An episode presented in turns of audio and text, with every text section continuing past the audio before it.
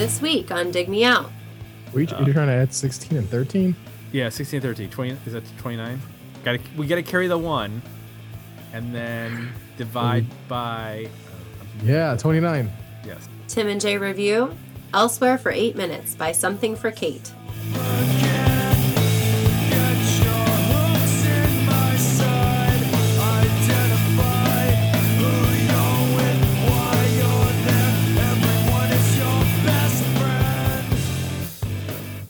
And welcome to another episode of Dig Me Out.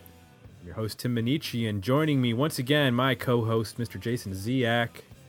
Jay, it's episode 168 of our fourth season, and would you would you be surprised if I told you it's another requested review? Line them up. we are lining them up and knocking them down. We've had uh, quite a few, and we've got quite a few more to get to. Uh, last year, I kind of split them up. Uh, this year, I'm not doing that. Like, if we get it, we're getting we're getting it done. We're uh, we're not waiting. So Give the people what they want, man. exactly, they s- demand to request reviews. We give them to them. Requested, Requested review. review. This is from uh, someone who submitted a surprisingly uh, good and interesting album that we received last year, Spiderbait, and it was Kim Bowie from Down Under, along with uh, several of our other listeners. And um, this time from Kim, we get a band called Something for Kate and their debut record, Elsewhere for Eight Minutes. So, Jay, had you ever heard of something for Kate prior to our review? No, not at all. Uh, me neither. This was a um, a completely new discovery. It's So a very, very 90s band name, though, isn't it? yeah, kind of is, kind of is. So Kim, like I mentioned, we both liked the previous selection of Spiderbait. Kind of, kind of surprised us. Had a lot of diversity on the record, lots of things that we weren't expecting to like, but we did. and um, made our uh, our top fives at the end of the year for for songs um, for both of us. And let's see what happens with something for Kate. Let's start off uh, with, with, with what we always do, and that would be the history of the band. History of the band. Something for Kate formed in Melbourne, Australia by songwriter, vocalist, and guitarist Paul Dempsey. They formed in 1994 and signed to uh, Murmur Records a year later. The original lineup was uh, for this record only Paul Dempsey, I mentioned, on guitar, vocals, and keyboards, Julian Carroll on bass guitar, and Clint Hyndman on drums. Uh, Julian Carroll would end up leaving the band after this record, replaced by Stephanie Ashworth. They formed in 94, signed uh, a record deal a year later, and finally put out their debut album after some singles and such in 1997, and that would be this particular record, Elsewhere for Eight Minutes, came out in 1997. They would follow that up in 1999 with Beautiful Sharks and four additional records in the 2000s. Uh, I can't pronounce, I'm not sure how to pronounce this. Echolalia in 2001, The Official Fiction in 2003, Desert Lights in 2006 and Leave Your Soul to Science in 2012. In between some of those gaps, there were compilations of singles and live albums and various other releases. This, so this has been a band that's been consistently busy um, since the mid 90s. They've also been consistently successful in Australia. Um, two of their albums have topped Australia's ARIA charts, with three others reaching the top 10. Um, they have 11 ARIA Music Awards since 1999. They've toured uh, in support of bands such as Pavement, Swervedriver, Powderfinger, David Bowie, You Am I, and have had bands uh, that have supported them that have included Crooked Fingers and a little band from the uh, Pacific Northwest called Death Cab for Cutie. So that's the history of something for Kate. If you would like to suggest an album for us to review, like Kim did, you can head over to our request review page at digmeoutpodcast.com And there you can find out how you can actually uh, suggest an album for us to take a listen to. So, Kim gave us some Facebook feedback on this record. Uh, this is what uh, Kim had to say. I came to their debut late after getting into something for Kate initially on their second and third albums and seeing them live at my first gig when I was 16 years old in 2001 in Brisbane. Uh, so do the math there, Jay. 16 year old in 2001. Uh, I think that makes Kim, let's see, it's 13 years later. So uh, doing the math, 29, 28, 20, 20, 29 or 30. I don't know. Were you, Uh, you trying to add 16 and 13? Yeah, 16, 13. 20 is that 29? Got to we got to carry the 1 and then divide by don't know, I'm- Yeah, 29. Yes. Elsewhere, and they, uh, I'm going to continue on. Elsewhere has a reputation of being heavier than their later stuff, and this ended up being a barrier for me giving it a chance, but eventually it became a favorite. It's hard to describe why I like this album so much. The music is great, but I think it's Paul's way with words and how relatable his lyrics are. My favorite tracks are Pinstripe, Captain, Paintbrushes, and Strategy. Uh, Something for Kate have their 20th anniversary this year, but they're still going strong, releasing one of their best albums of their career just over a year ago. And Gavin Reed chimed in, seems the Aussies have taken over. Yes, that appears to be true. We could probably uh, splinter off just a Australian version of Dig Me Out that uh, Gavin Reed could host based on the uh, number of Australian bands that we reviewed. And then we got some feedback on uh, digmeoutpodcast.com, which is our uh, Disqus thread, which you can always hop on there and leave some comments for our uh, episodes on there as well. Stephen Frazier, previous commenter. Another great pick, guys. I discovered this band on Last FM. The lead singer kind of reminds me of Gavin Rossdale from Bush in places on this album. The album sits well with other overshadowed post grunge bands from the mid 90s, mid and late 90s, like Psyched Up Janice and Orangutan, two bands I have never heard of, but perhaps they're either UK or um, Australian bands. Have you heard of those bands, Jay? No. No. No. Do you think they're Australian or? I have no idea. Yeah. Uh, and he listed his top tracks as Captain, Paintbrushes, and Working Against Me. So two of his three picks were also the, were, um, think, yeah, we're also uh, Kim's picks. So uh, some similarities in their picks for why they like this record.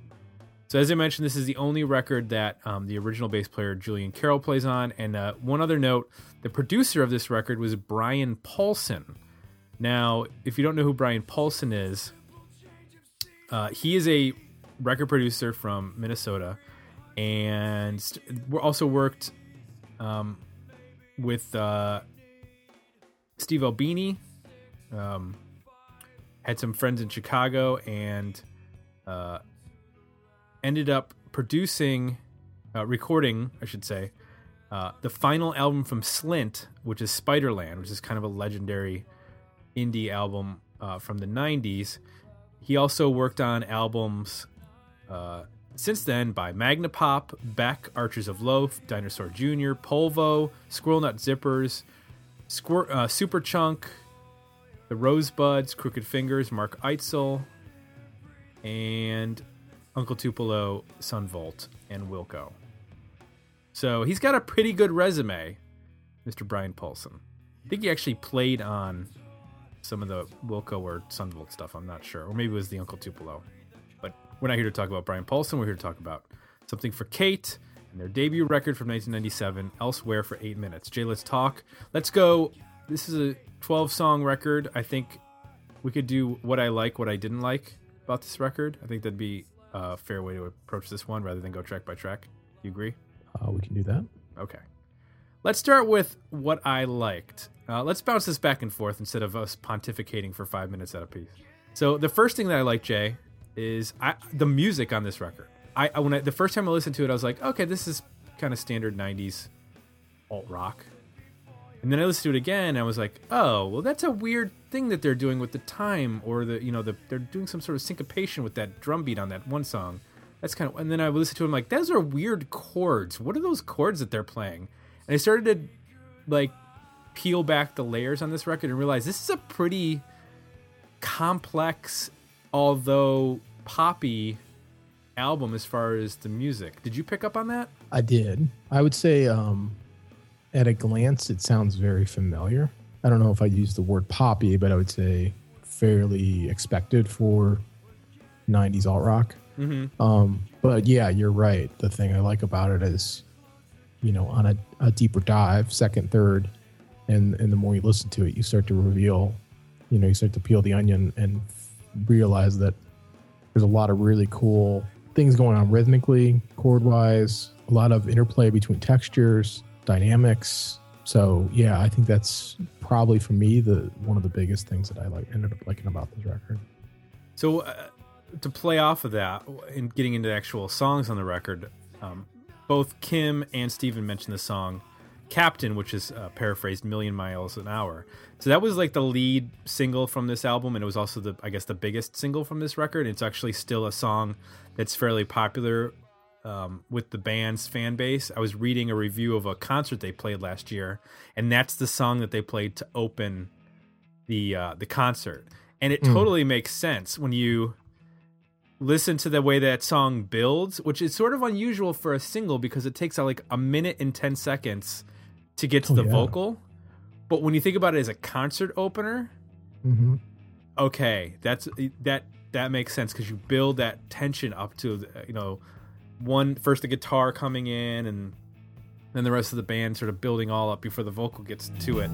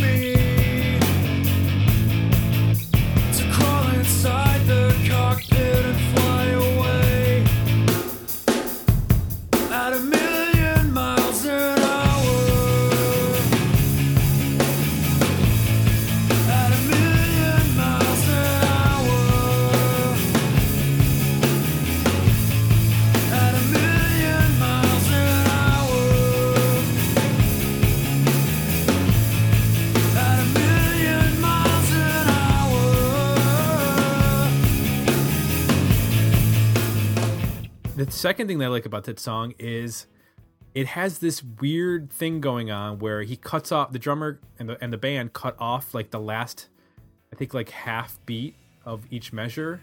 So it has this weird syncopation going on. Um, which when you when you have a, a a song like that, you can either draw attention to it with the vocal or the vocal can sort of like float over top of it so you not don't necessarily go oh this is a song with a weird drum beat and he's able to sing over top of it in a way that doesn't necessarily bring attention Yeah. to it and i like that I would go so far as to say that the rhythmic experimentation, playfulness, sort of what they do rhythmically actually helps save the vocal. Because I think at times the vocal can be, it can be Gavin Rossdale esque, right? It can Yeah. be kind of like Bush. It, but the way that it interplays with those rhythms and some of the chords, it, it actually gives it this like, it almost gives it more melody than what's actually there. Like he's kind of Mhm. limited in what his range is. Melodically, he's not really going very far. He's not doing anything complicated. It's pretty. Once you get to sort of the, you know, his delivery, familiar with his delivery, it becomes almost predictable. What Mhm. isn't predictable is how it intertwines with the music. There's always surprises, and I think some of the phrasings that happen between him, you know, kind of putting his voice between these spots and in these certain places and what's going on musically, that's where I think the special and unique, you know, kind of thing happens. So it goes from sounding like, you know, a Bush song where he kind of sings like this, but they don't do anything musically that interesting to almost at times feeling like somebody like Shiner, where, you know, mm-hmm. it's a really, really capable, almost prog oriented um, alt rock band. And, um, you know, the, the with them, the vocals the same kind of thing. Like great voice, but not a lot in terms of melody. Not a lot going on there. It's kind of, you know, pretty straightforward and um, simple. But the way it interplays is what makes it special. Yeah, and it, you get that sort of same cool interplay on a song like uh, Prick, which has this almost like Chavez sort of guitar stuff going on with uh, like harmonics and and his vocal again it does approach that like Gavin Rossdale territory which uh, from reading I think it, it gets toned down as the band progresses. Um, he sort of develops his own voice. This was again another one where the guitar playing just sort of like wowed me. And when you realize that it's the same person singing and playing guitar um, and and some of the weird riffs that are going on that aren't necessarily you know, from having played guitar and tried to sing at the sing at the same time, it's not necessarily easy when you have Yeah. these like weird rhythms that are going on to to to fit your vocal as you're trying to sing over top of them. Yeah, yeah. I hadn't So- even thought about that. Yeah, I hadn't even like in my mind been picturing, you know, the gymnastics that it may take to um to do both those parts because they are at times I don't want to say disjointed, but you know, he's not on top of the guitar, he's not just following it, you know, he's accenting himself, which is interesting. And that's a song where you know, the verses are nice, but they could be you know, they sort of border in that bush territory, that generic sort of alt rock territory. But then when they get to the chorus, there's that da-na-na-na, you know, really Mhm. fast sort of strumming part, and then they go to double time, and like they go into places that Bush would never go. It, you know, it gets almost progressive or borderline experimental, you know, or Chavez or somebody like that, you know, where it's Yeah. a little bit avant-garde and um, you know, pushing pushing things a little bit further, and that's where the surprises happen, and that's what you know. In, in the case of a, a song like that, which is um, also one of my favorites, is uh, that's where that happens.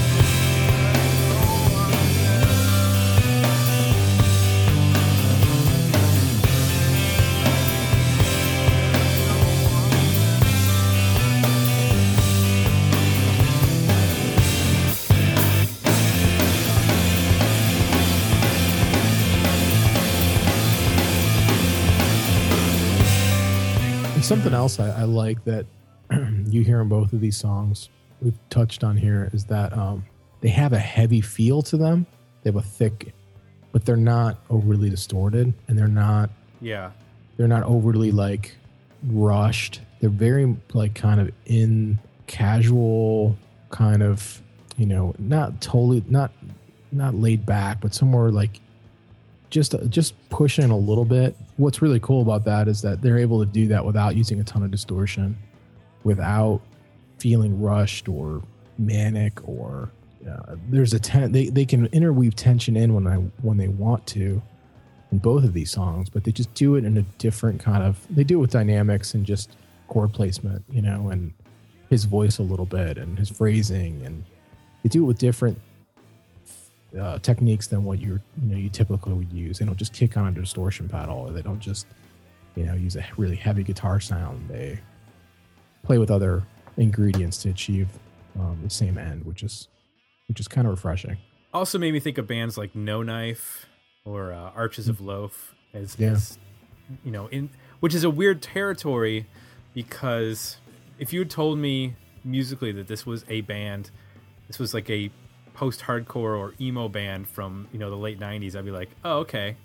but this is not. I mean, this is a an Australian rock band essentially, um, with some maybe some influence from those sorts of genres, but they're not. It, this this is in the same vein in terms of, I think, and- and Gavin and Kim can tell me if I'm wrong, but I think they're kind of lumped in with like You Am I, which I don't consider to have those sorts of traits, Mm-hmm. or a Screamfeeder, or you know, one of those kinds of sorts of bands. Yeah, I mean, I think, but to me, both of those bands are a little bit more geared towards writing um, in a pop song format. You know, they rock. You know, they're still verse, chorus, verse kind of things, and this band is. It's in a weird place. They're a little bit in, a, in an awkward place. There's times when it feels like they're that kind of band, but they have these tendencies to do long intros and weird bridges and you know, obviously all the things we talked about with the time signatures and the syncopation. And so they've had these tendencies to kind of be experimental or progressive, yet there are um, ingredients that I would say are sections of music where it, seems like they are trying to still be, you know, a, a alt pop oriented kind of band or write those types of songs. And in terms of other songs that worked, uh, "Working Against Me" is another one. Just a cool guitar riff. Again, with him doing you know the vocal duty on top of it, which is pretty cool. But has these just like weird chords, and I, I don't know if it's a tuning thing, if he's t- if he's tuned to an odd tuning, or or or if it's just him playing weird.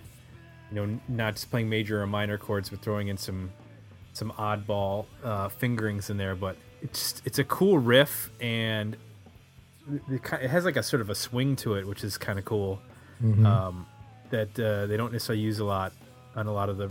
There's a lot of tempo changes on the record, but this one has kind of a propulsion to it that some of the other songs don't necessarily have.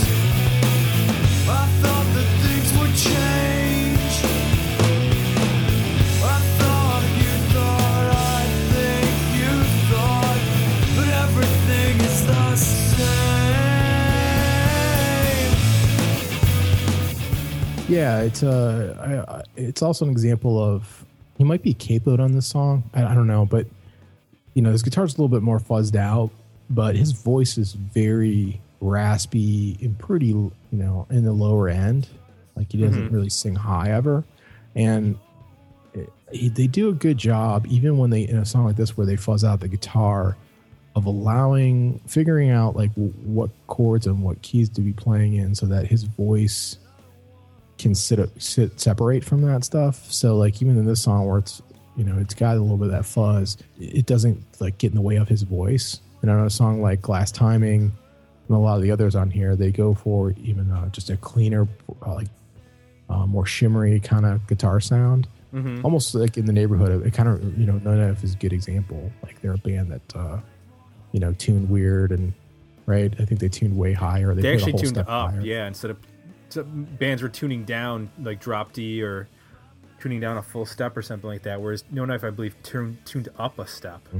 this band almost has that kind of i don't know if they're doing that for sure but they definitely with their choices of both tone and uh, where they're playing at on the guitar they're definitely um, have that feel and they've they've figured out how to make sure that you know his voice which is good you know you in the songs where things get out of the way you can really appreciate it it's a really interesting you know kind of coarse textured voice and they just do a good job of keeping out, you know, keeping it, uh, giving its own space. Anything else you want to highlight for what you liked? I liked that they, I guess, in the same theme, they avoided.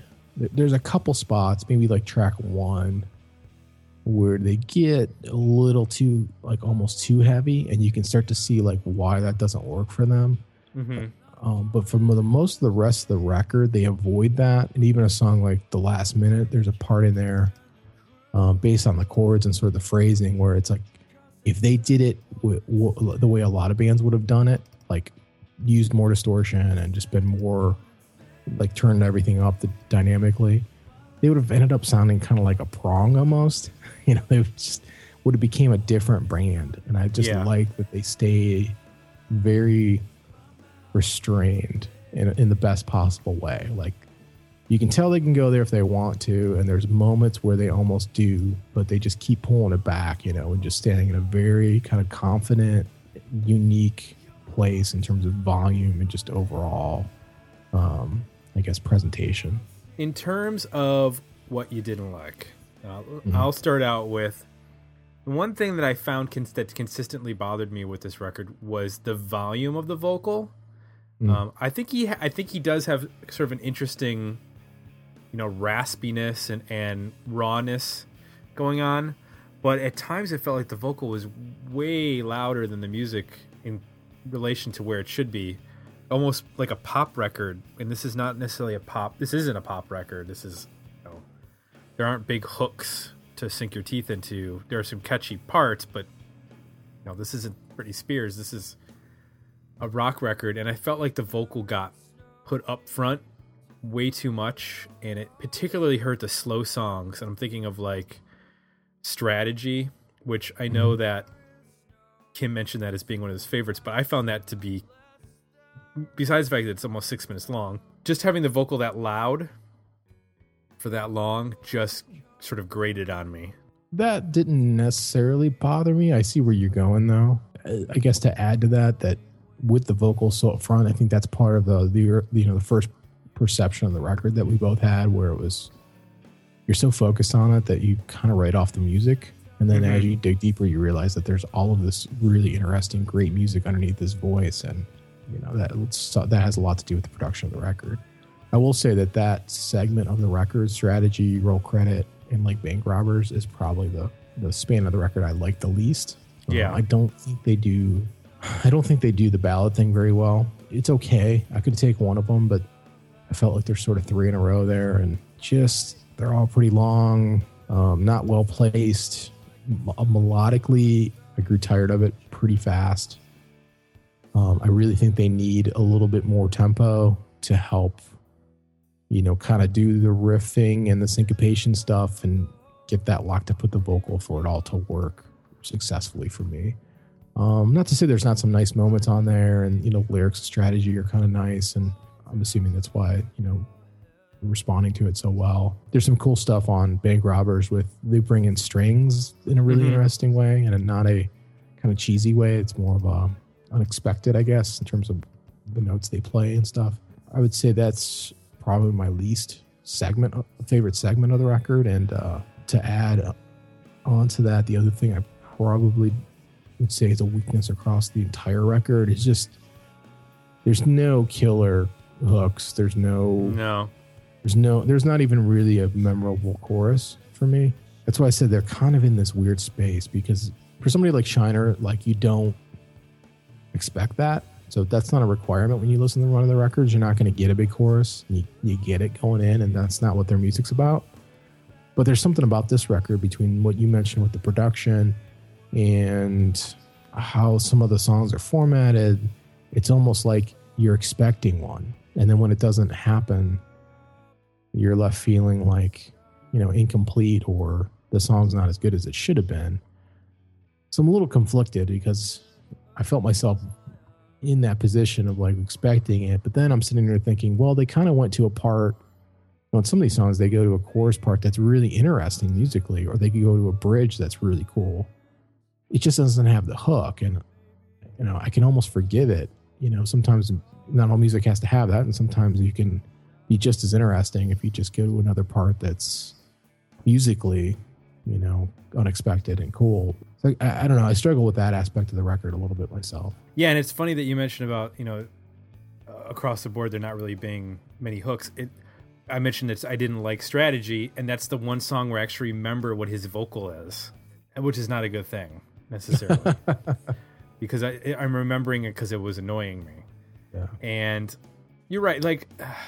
And there are records where okay, you don't need a vocal hook on every song or even mm-hmm. most of the record to, to get by because the music is carrying it and the vocals are just another instrument you know a part of the a part of the band Yeah. and shiner is a perfectly good example they're not there aren't vocal hooks to sink your teeth into but they create an interesting enough melody that the guitar riffs and the and the drum and bass play off of each other and create these essentially musical hooks mm-hmm. that you that you remember. You go oh that's the riff to that one song. That that that riff is awesome or you know whatever. Yeah that's just not what this band is about. And you know it's a debut record.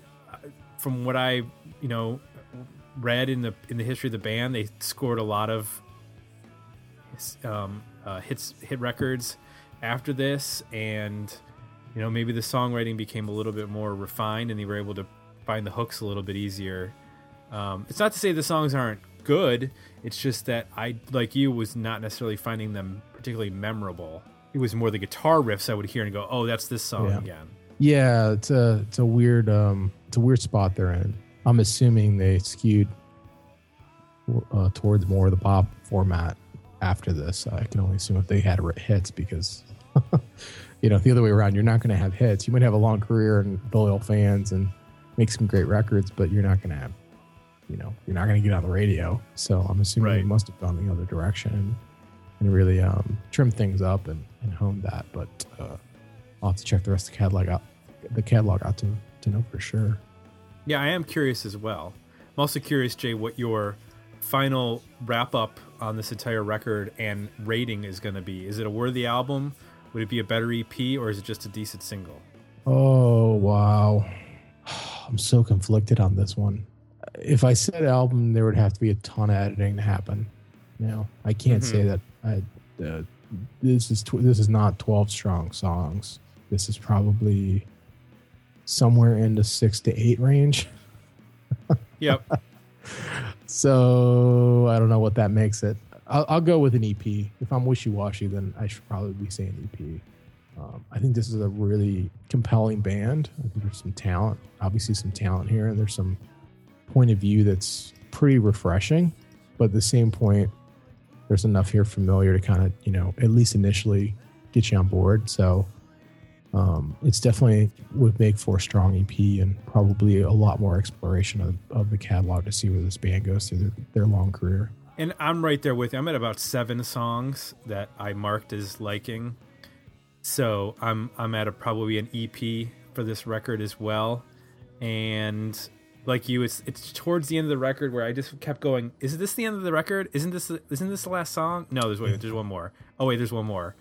Uh, this to me could be a really really strong eight or nine or even 10 song album but then the individual songs probably need a little bit of a trim because there there are a lot of four minute plus songs that are a little bit on the fatty side they can Yeah. use just a little bit of trimming to make them a little more urgent sounding Yeah, it definitely sounds like a band who just came out of the rehearsal studio. You know, that hasn't really given a ton of thought to um, how do we get this? How do we condense this down? How do we get to the point we're trying to get to in the in the most um, efficient manner possible? They they haven't gone through that yet. This is sort of oh this fun, this part's fun to play and let's add this intro. That's kind of cool. So And that and that's not to say that like a song like Captain I mentioned earlier, which has the long intro, it it works for that song because it builds up the song, Mhm.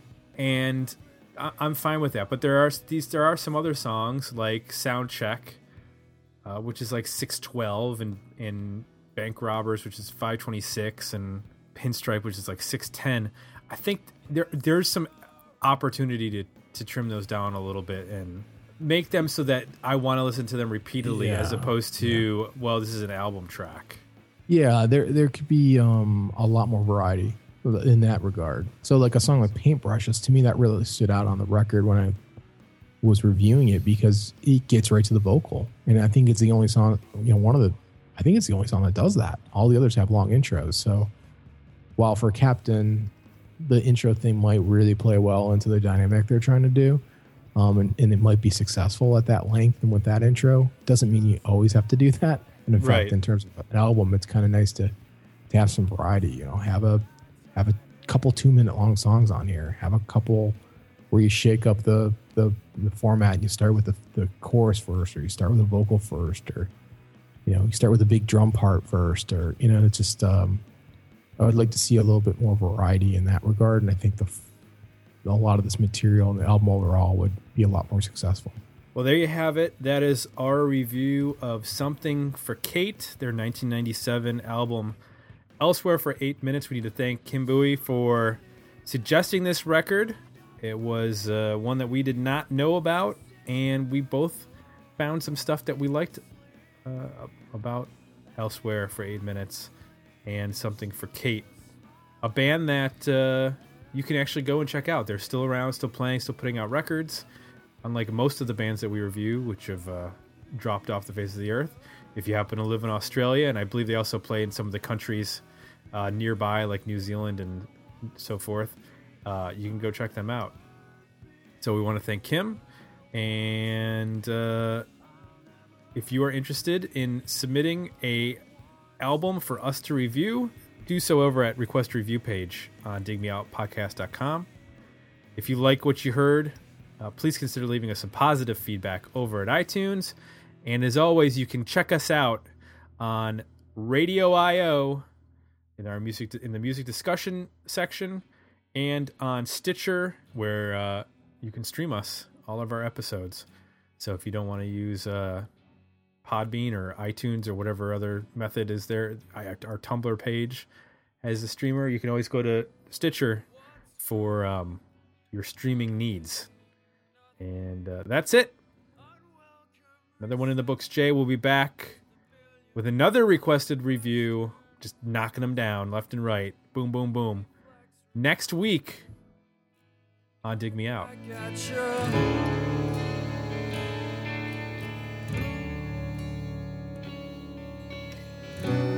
It's your face, it's that. Join the conversation about this episode at digmeoutpodcast.com, where you can find links to our Facebook page and Twitter feed, as well as links to our request a review and merchandise pages. Paralysis.